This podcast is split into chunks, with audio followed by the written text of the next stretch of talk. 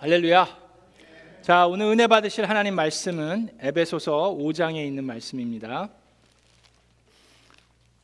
에베소서 5장 우리 주보를 보시면 21절부터입니다. 21절부터 33절에 있는 말씀인데 우리 이 시간 다 함께 아, 일어나시기 전에 우리 성경 봉독하기 전에 네. 우리 오늘 침례식이 있었잖아요. 그죠? 그래서 성경 봉독하기 전에 우리 침례 받으신 분들 우리 축하해 주고 축복해 주는 시간을 갖도록 하겠습니다. 우리 성희 자매님이랑 엘리자벳 자매님 앞으로 나오시고 우리 여러분 그 당신은 사랑받기 위해 태어난 사람 다 아시죠? 네, 그래서 우리 자매님 앞에 앞에 여기 쓰시면 돼요. 여기. 여기 앞에 쓰시고 네. 우리 같은 목장 식구가 아니시더라도 함께 나와서 축복해 주시고 축하해 주시 원하시는 분들은 앞에 나오셔서 이렇게 허그도 해주시고 하셔도 됩니다. 이렇게 앞에 계시고 우리 다 함께 당신은 사랑받기 위해 태어난 사람 함께 찬양하겠습니다.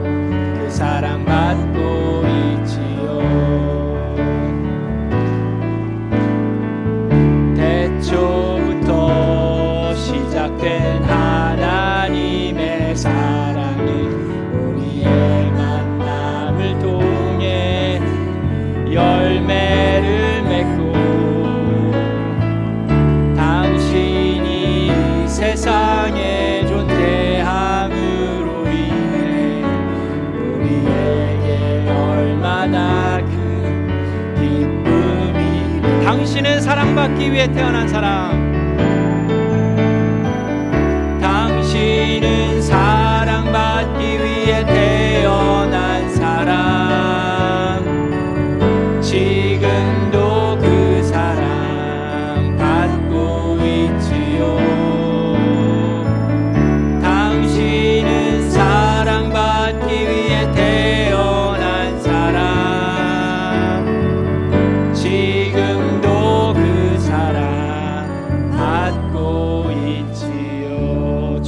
박수 드립니다 아멘 자, 우리 이 시간 이제 일어나서 하나님 말씀 저하고 한 절씩 교독하도록 하겠습니다. 에베소서 5장 21절부터 33절에 있는 말씀입니다. 여러분은 그리스도를 두려워하는 마음으로 서로 순종하십시오. 아내된 여러분 남편에게 하기를 주님께 하듯 하십시오. 그리스도께서 교회의 머리가 되심과 같이 남편은 아내의 머리가 됩니다. 바로 그리스도께서는 몸의 구주이십니다. 교회가 그리스도께 순종하듯이 아내도 모든 일에 남편에게 순종해야 합니다. 남편 되니 여러분 아내를 사랑하기를 그리스도께서 교회를 사랑하셔서 교회를 위하여 자신을 내 주심 같이 하십시오. 그리스도께서는 그렇게 하신 것은 교회를 물로 씻고 말씀으로 깨끗하게 하여서 거룩하게 하시려는 것이며 티나 주름이나 또 그와 같은 것들이 없이 아름다운 모습으로 교회를 자기 앞에 내세우시려는 것이며 교회를 거룩하고 흠이 없게 하시려는 것입니다. 이와 같이 남편도 아내를 자기 몸과 같이 사랑해야 합니다. 자기 아내를 사랑하는 것은 곧 자기를 사랑하는 것입니다. 자기 육신을 미워하는 사람은 없습니다. 누구나 자기 육신을 먹여 살리고 돌보기를 그리스도께서 교회를 그렇게 하신 듯이 합니다. 우리는 그리스도의 몸의 지체입니다. 그러므로 사람이 부모를 떠나 자기 아내와 합하여 그 둘이 한 몸이 되는 것입니다. 이 비밀은 큽니다. 나는 그리스도와 교회를 두고 이 말을 합니다. 함께 읽습니다. 그러므로 여러분도 각각 자기 아내를 자기 몸같이 사랑하고 아내도 자기 남편을 존중하십시오. 아멘. 이것은 하나님의 말씀입니다. 하나님께 감사드립니다. 자, 우리 앉으시기 전에 주변에 있는 분과 인사하겠습니다. 반갑습니다. 잘 오셨습니다. 앞뒤로 다 인사하세요. 반가, 반갑습니다. 잘 오셨습니다. 네, 하늘 복 많이 받으세요. 하나님의 미라클이 됩시다. 오늘은 지난주에 이어서 우리 에베소서에 있는 관계에 대해서 얘기합니다. 에베소서는 교회론인데 예수 그리스도를 영접하고 새 사람이 됐으면 제일 처음으로 해야 되는 게 이 관계에 대한 겁니다. 사역이 아니라 사역도 중요하지만 그 사역보다 더 중요한 것이 그리스도 안에서의 올바른 관계입니다. 그래서 지난 시간에는 이웃과의 관계에 대해서 이야기했습니다. 서로 친절이 돼야 되고 나쁜 말은 입 밖에도 내지 말고 서로를 권면하고 세우는 말을 전해야 된다라고 이야기를 나눴습니다. 자, 오늘은 이어서 남편과 아내의 관계에 대해서 이야기를 나누게 됩니다. 자, 여기서 어, 결혼을 하셨던 분이나 결혼하신 분들 손 들어 보세요. 예, 예, 괜찮습니다. 네, 뭐, 어, 아, 자, 이제 여러분 이게 자 배우자가 같이 있는데 한 사람은 손을 들고 한 사람은 손을 안 들면 그 이상한 거예요, 여러분. 자, 그 배우자를 이렇게 보시고 아, 손을 들지 말지 합의를 보시고 자 결혼하신 분 손 들어 보겠습니다. 결혼하셨던 분이나 하신 분 손 들어 보세요. 네. 자, 그 중에서 여러분 이제 손 내리셨는데 그 중에서 나는 지금 결혼 생활한 지 뭐 10년, 20년, 30년이 됐든 뭐 얼마나 오랫동안 됐든 이 하루 24시간, 일주일 내내 1년 365일, 10년이고 20년이고 너무너무 행복해 가지고 어쩔 줄을 모르면서 지내고 있다. 하시는 분만 조용히 나가셔도 돼요. 그래서 이제 친교실에서 식사를 먼저 하고 계셔도 됩니다. 먼저 하고 계셔도 됩니다. 안 계세요? 자, 지난주에는 제가 좀 이렇게 좀 힘들다 막 그런 얘기를 해가지고 오늘은 좀 밝게 좀 분위기를 바꿔서 환하게 얘기를 하려 그러는데 남편과 아내에 대한 관계를 얘기를 해야 돼요. 주여. 자, 여러분, 어, 미국의 이혼율이 40에서 50% 정도라고 합니다. 한국도 뭐 만만치 않다고 하는 사람도 있고 한국은 더 높다라고 얘기하는 사람도 있고 어떤 사람은 한국은 한 10% 정도라고 얘기하는 사람이 있는데 여러분 이 통계는 정확하게 하기가 힘듭니다. 왜냐하면 통계는 어떤 질문을 언제 어떻게 누구에게 하느냐에 따라서 그 결과가 다르게 나올 수 있기 때문에 그거는 이렇게 믿을만 하기가 힘들어요. 근데 어쨌든 간에 이혼율이 50%다. 그러고는 두 명 중에 한 명은 결혼에 실패했다라는 얘기라고도 할 수 있지만 그렇게 말하는 사람 도리어 긍정적으로 얘기하는 사람이고요. 부정적으로 얘기하는 사람 입장에서 그걸 보면은 50%의 이혼율이다 그러면은 그거는 50%만 이혼에 성공했다라고 생각할 수도 있는 거예요. 그게 무슨 말입니까? 50%는 이혼을 했으면 나머지 50%는 오래오래 행복하게 살고 있다가 아니라 나머지 50%는 힘들면서 지지고 볶고 그렇죠?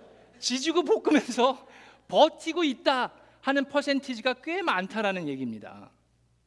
이 얼마나 안타까운 일이에요. 그렇지 않습니까? 참 그만큼 부부 관계가 힘이 들어요. 모든 관계가 중요한데 그 중에서도 이 부부 관계는 참으로 중요합니다. 그래서 오늘 말씀이 되게 귀한데 부모와 자녀의 관계를 일촌이라고 그럽니다. 그렇죠? 이촌이 무슨 관계인지 아세요? 이촌은 형제 자매, brother and sister. 그게 이촌입니다. 그럼 부부 간의 관계는 몇 촌입니까? 그렇죠. 아시네. 무촌입니다. 그래도 무촌이라고 제로예요. 무촌이라고 그랬더니 아, 그래서 부부는 전혀 상관이 없는 관계다. 뭐 그렇게 생각하시는데 전혀 상관이 없는 게 아니라 둘이 하나가 돼야 되는 관계인 거예요. 자, 그런데 결혼을 했는데 둘이 하나가 되기는커녕 둘이 원수가 되는 그런 케이스가 꽤 많습니다. 이게 그렇게 안타까운 거예요. 그래서 어떤 부부는 안방에 침대 위에다가 이 부부 관계를 위해서 성경 말씀 한 구절을 크게 써가지고 침대 위에다 이렇게 붙여놨다고 합니다. 그래서 그것이 그들의 부부 관계를 유지하는 핵심이라 그래요. 그 말씀이 뭐냐면 마태복음 5장 44절. 원수를 사랑하라. 너를 핍박하는 자를 위해서 기도하라. 이게 얼마나 안타까운 일. 왜 그렇습니까? 왜, 왜 이러, 이렇게 우리는 왜 힘들게 살아야 됩니까? 여러분 이게 지금 안 웃으시는 분들은 왜 안 웃으신지 아세요? 그게 현실이기 때문에 안 웃는 거예요, 지금. 이게 그만큼 안타까운 일입니다. 우리가 왜 정말 정말 이혼에 성공을 못해서 이러고 있는 겁니까? 도대체 왜 남편은 항상 남의 편이고 왜 아내는 항상 남편이 원수처럼 보입니까? 자, 여러분 이 좋은 부부 관계를 위해서 요즘에는 뭐 인터넷이나 유튜브 보면은 여러 가지 명강의들이 참 많이 있습니다. 지금은 이제는 한국도 강연 잘하시는 분들이 많이 계셔가지고 여러분 찾아보시면 쉽지 어렵지 않게 쉽게 부부 관계에 대해서 명 강의들을 들으실 수 있고 도움을 받을 수 있어요.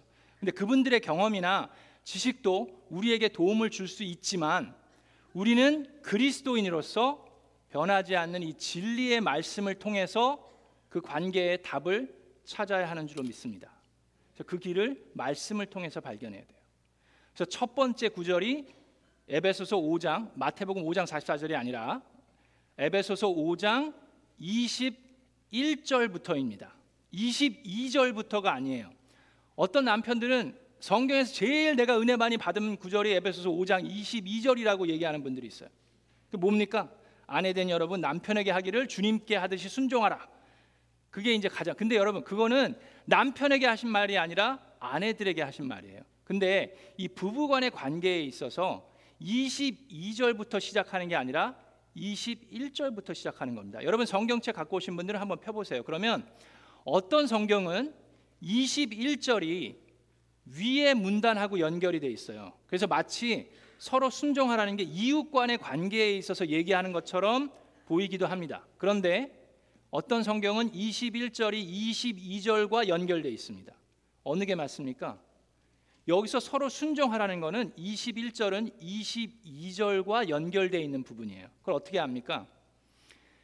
원어를 보시면요. 22절에는 이 순종이란 단어가 들어가 있지가 않아요. 나중에 그게 애드가 된 겁니다. 왜 들어가 있지 않습니까? 그 아내한테 남편에게 순종하지 말라는 얘기가 아니라 여기 계속해서 그 얘기를 하고 있는데 그 순종이란 단어가 22절에 들어가 있지 않은 이유는 21절에 이미 순종하라고 서로 순종하라고 얘기했기 때문에 22절에는 아내들이 남편에게 그렇게 하라라고만 돼 있습니다. 근데 그렇게 하라가 뭐예요? 바로 21절에 나와 있는 서로에게 순종하라는 말입니다. 근데 서로에게 순종하라는 건 뭐예요? 아내만 남편에게 순종하는 게 아니라 남편도 아내에게 순종하는 거고 여기에 그 순종이란 단어는 out of reverence라는 단어인데 깊은 존경심을 나타내는 겁니다. 그게 무슨 말이에요? 높여주라는 거예요. 아내만 남편을 높여주는 게 아니라 남편도 아내를 높여주라는 겁니다. 자, 그런데 여기서 아주 중요한 말씀이 있습니다. 어떻게 서로를 높여주고 순종합니까? 여러분은 그리스도를 두려워하는 마음으로 서로에게 순종하십시오라고 돼 있어요. 여러분 우리가 이 에베소서의 5장에 있는 말씀이 많은 사람들에게 이게 부담이 되고 어떻게 보면 죄책감만 생기고 좀 힘듭니다. 예수님께서 그리스도와 교회를 비유해서 남편과 아내의 관계를 이야기하시는데 예수님께 하듯이 남편을 존중하라. 쉽습니까?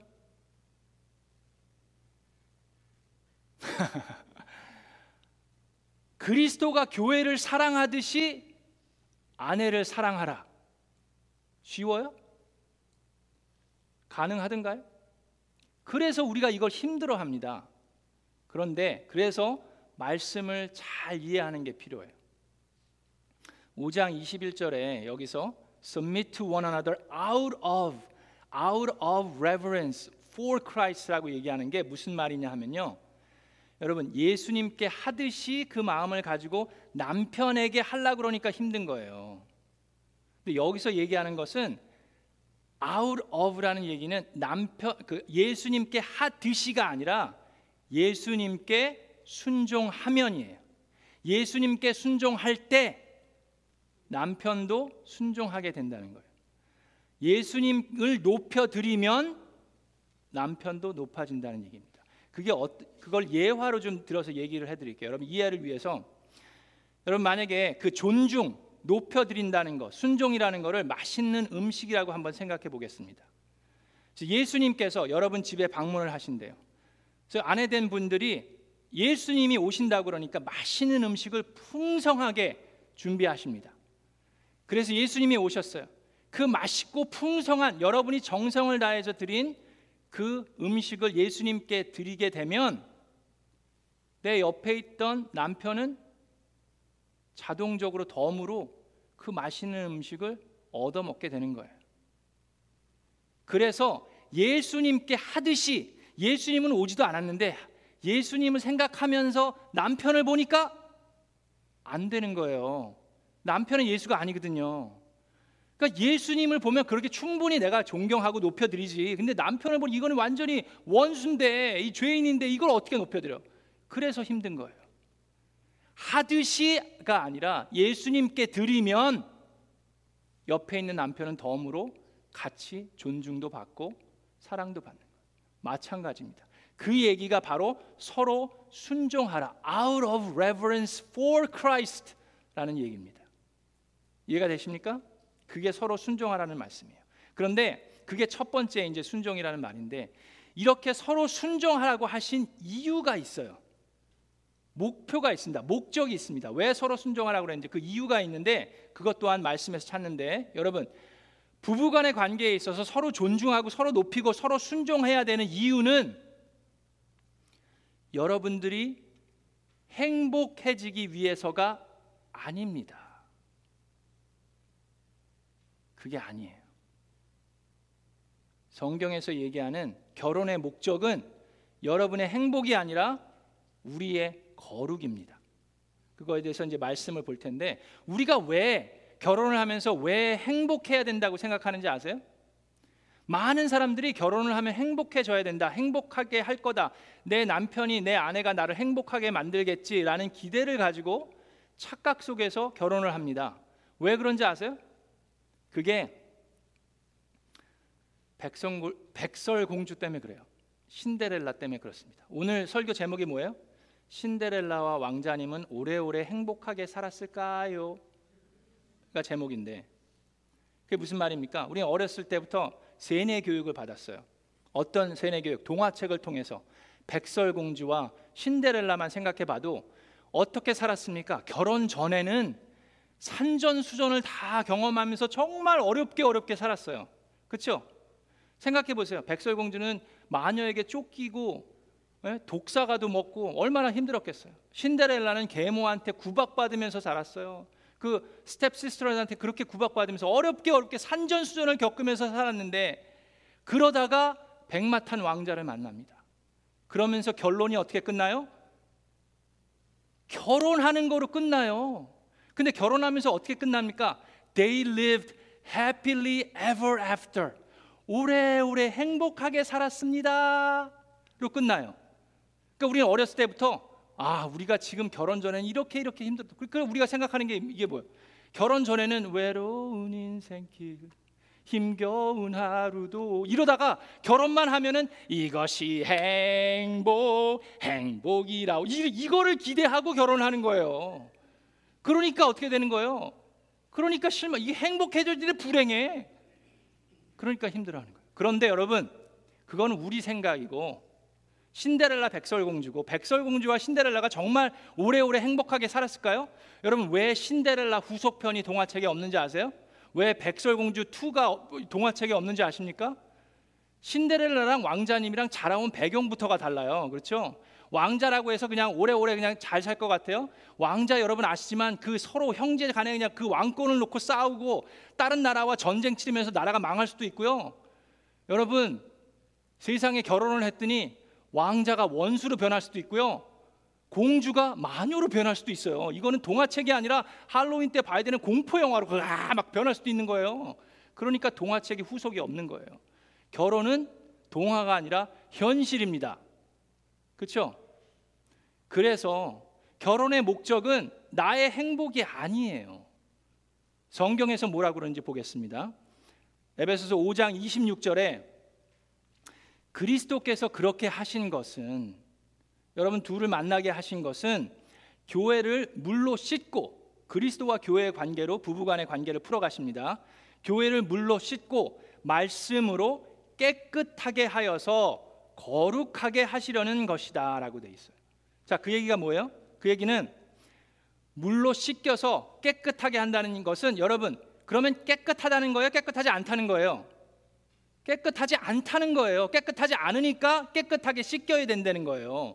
거룩하지 않으니까 거룩하게 변화시켜야 된다는 얘기예요. 근데 어떻게 변화시킵니까? 무엇으로? 말씀으로 변화시킨다는 거예요. 자, 27절에 티나 주름이나 또 그와 같은 것들이 없이 아름다운 모습으로 교회를 자기 앞에 하나님 앞에 내세우시려는 것이며 교회를 거룩하고 흠이 없게 하시려는 것이다. 자, 그 얘기는 뭐예요? 그러면 티나 주름이 있다는 거예요, 없다는 거예요? 있으니까 없게 한다는 거예요. 그렇죠?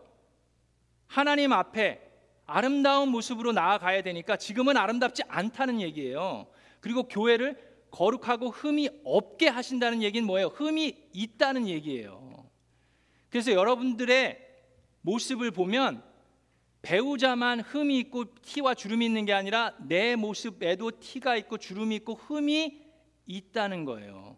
근데 그것을 서로가 깨끗하게 씻기 위해서 붙여 주셨다라는 거예요. 그러, 그리스도께서 그렇게 하신 것은 둘을 붙여 놓은 것은 그렇게 서로 거룩하게 되게 하기 위함이라고 부부 관계에 있어서 예수님께서 말씀하시는 겁니다. 근데 우리의 우리는 어떻게 생각해요? 배우자를 만나면 티도 없고 주름도 없고 흠이 없는 줄 알고 결혼했는데 결혼하고 나니까 보여요. 막 티도 있고 주름도 있고 흠이 너무 많아. 그 우리는 어떻게 생각합니까? 이건 사기다. 난 사기 당했다. 내가 몰랐다. 그러면서 왜 나만 왜 나는 하필이면 저 사람을 만나서 그런 마음이 막 여기저기서 솟구쳐 오를 때가 있어요. 왜 그렇습니까? 그러면서 우리가 드는 생각이 뭐예요? 왜 나만 희생해야 돼? 라고 생각합니다. 그런데 여러분 잘 들으세요. 그 답을 알려드릴게요. 희생은 나의 손해가 아닙니다. 희생은 나를 거룩하게 만드시려는 하나님의 방법입니다. 희생이 없는 결혼 생활은 결혼 생활이 아니에요. 나만 희생하는 것이 아니라 나의 희생을 통해서 나와 나의 배우자가 함께 거룩하게 되는 것이 하나님이 여러분을 거룩하게 만드시는 방법이에요. 그게 내가 예수님을 닮아가는 하나님의 방법입니다. 그래서 여러분 그래서 티가 있고 흠이 있고 주름이 있지만 그래도 함께 있는 거예요. 여러분 배우자만 있는 게 아니라 여러분에게도 그게 있어요. 그래서 여러분 서로 바라보기만 하면 답이 없어요. 서로만 바라보면 흠이 자꾸 보이거든. 그래서 우리가 어떻게 돼요? 배우자만 바라보면 흠과 티가 보이는데 함께 하나가 돼서 그리스도를 바라보면 부부가 참으로 하나가 되는 겁니다. 자, 이렇게 부부가 하나가 될 수 있는 것을 에베소서에는 아주 큰 비밀이라고 얘기를 해요. 그 비밀을 31절에서 말씀합니다. 31절에 그러므로 사람이 부모를 떠나지 아니하 아, 떠나 자기 아내와 합하여 그 둘이 한 몸이 되는 것입니다 라고 돼 있어요.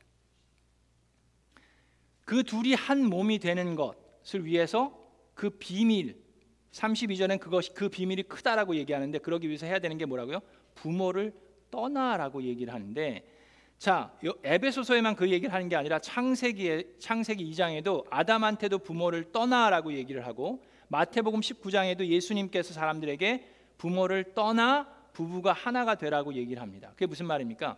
그냥 단순하게 집에서 분가를 해가지고 따로 살라는 얘기가 아니에요. 독립해서 살라는 얘기가 아니라 부모를 떠나라는 얘기는 우리가 자라면서 우리가 자라온 환경 가운데 만들어진 나의 생각과 나의 문화와 나의 습관, 부모로부터 영향을 받아서 생긴 그 모든 것들을 떠나 그것이 틀리다, 그것이 잘못됐다가 아니라 그것을 떠나서 남편과 함께 다른 배경에서 다른 생각과 문화와 습관을 가지고 있는 남편과 함께 성경적인 새로운 생각과 문화와 습관을 만들어 가는 것이 부부가 하나 되는 놀랍고 큰 비밀이다라고 말씀하시는 거예요.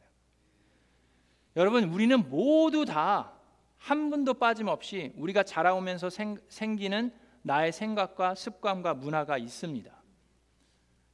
근데 나의 것만을 고집하면 그리고 남의 것을 비판하면 서로가 부딪히게 돼 있어요. 어떤 사람은 뭐 사대부집 장손일 수도 있고 유교 집안에서 가부장적인 문화 가운데서 자랄 수도 있고 또 어떤 사람은 무남 동녀 외동딸로 뭐 여인 천하처럼 막 지내다가 둘이 만날 수도 있습니다. 그렇죠? 그리고 식사 문화도 뭐 한쪽은 뭐 항상 국이 나와야지만 밥을 먹을 수도 있고 뭐 한쪽은 뭐 그냥 커피랑 베이글만 먹을 수도 있고 아침부터 한식을 먹어야 되는 분이 있고 뭐 그렇지 않은 분도 있고 또 어떤 분은 새벽형이 있고 어떤 분은 밤에 뭐 돌아다니는 분도 있고 막 다 달라요. 그랬을 때 어떻게 해야 된다고요? 내가 생각하고 내가 자랐던 것을 고집하는 것이 아니라 그것을 떠나서 아내와 함께 남편과 함께 성경적인 새로운 생각과 습관과 문화 서로를 존중해 주는데 그리스도를 향하여 그리스도께 순종하면서 그리고 서로를 바라보면서 흠을 잡고 서로 상대방의 흠을 보는 것이 아니라 서로를 말씀으로 깨끗하게 씻기면서 거룩한 모습으로 나의 희생을 통해서 내가 예수님을 닮아가는 그 거룩한 모습으로 발전해 가는 것. 그것이 부부가 하나가 될 수 있는 말씀에서 이야기하는 크고 놀라운 비밀입니다. 우리 사랑하는 미라클랜드 성도 여러분, 우리가 그런 성경적인 교회, 그런 성경적인 가정이 되기를 주 예수 그리스도의 이름으로 축원합니다.